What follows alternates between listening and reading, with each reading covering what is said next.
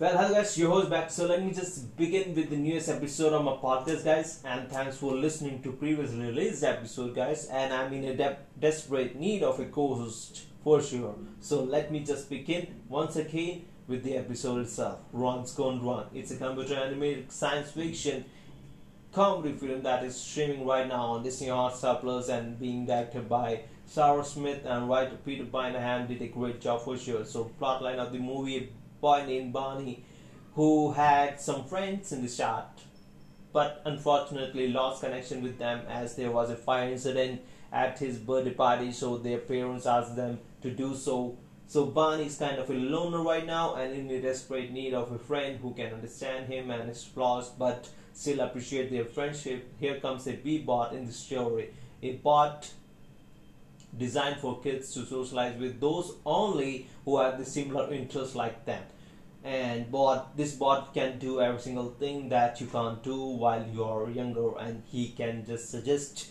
you the steps or the solutions that you need in your life during a situation so and barney needed one too and his father was not kind of a money man in this movie but for his surprise, his father and grandmother gets him one as a birth, late birthday gift.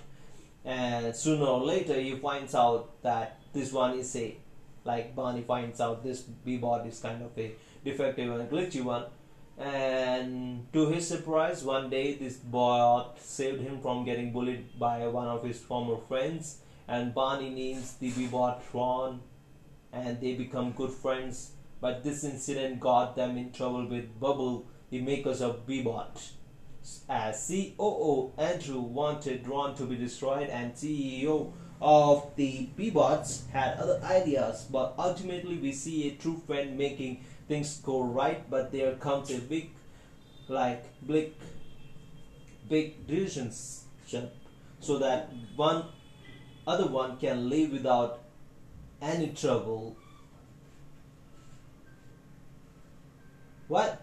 What did i say? So there comes a big decision part like where one has to take a decision to lose the connection with one to achieve the connection with others. That's what the plot line and the twisting part twisting part of the movie guys. And i definitely watched the movie two times and i'm totally agreeing on watching it once again or three two more times again i don't have any problem with that because storyline is so perfectly synced with every single character of the movie. So synopsis i did make sure that i keep the turning point of the movie away from you guys during the plot line though i did make sure that there was a decision that has been taken during the movie. So at this one the results to be watched and you will understand what, what too much of screen time is making you lose or has already made it keeping in touch is kind of a new recipe right now. This movie has an impressive, impressive animation, and with every single part having their own personality because they have to sync in with the person they are in contact with. So that's a good work with the coding thing, guys. Like because you need to make sure that every code has a every single bot connection.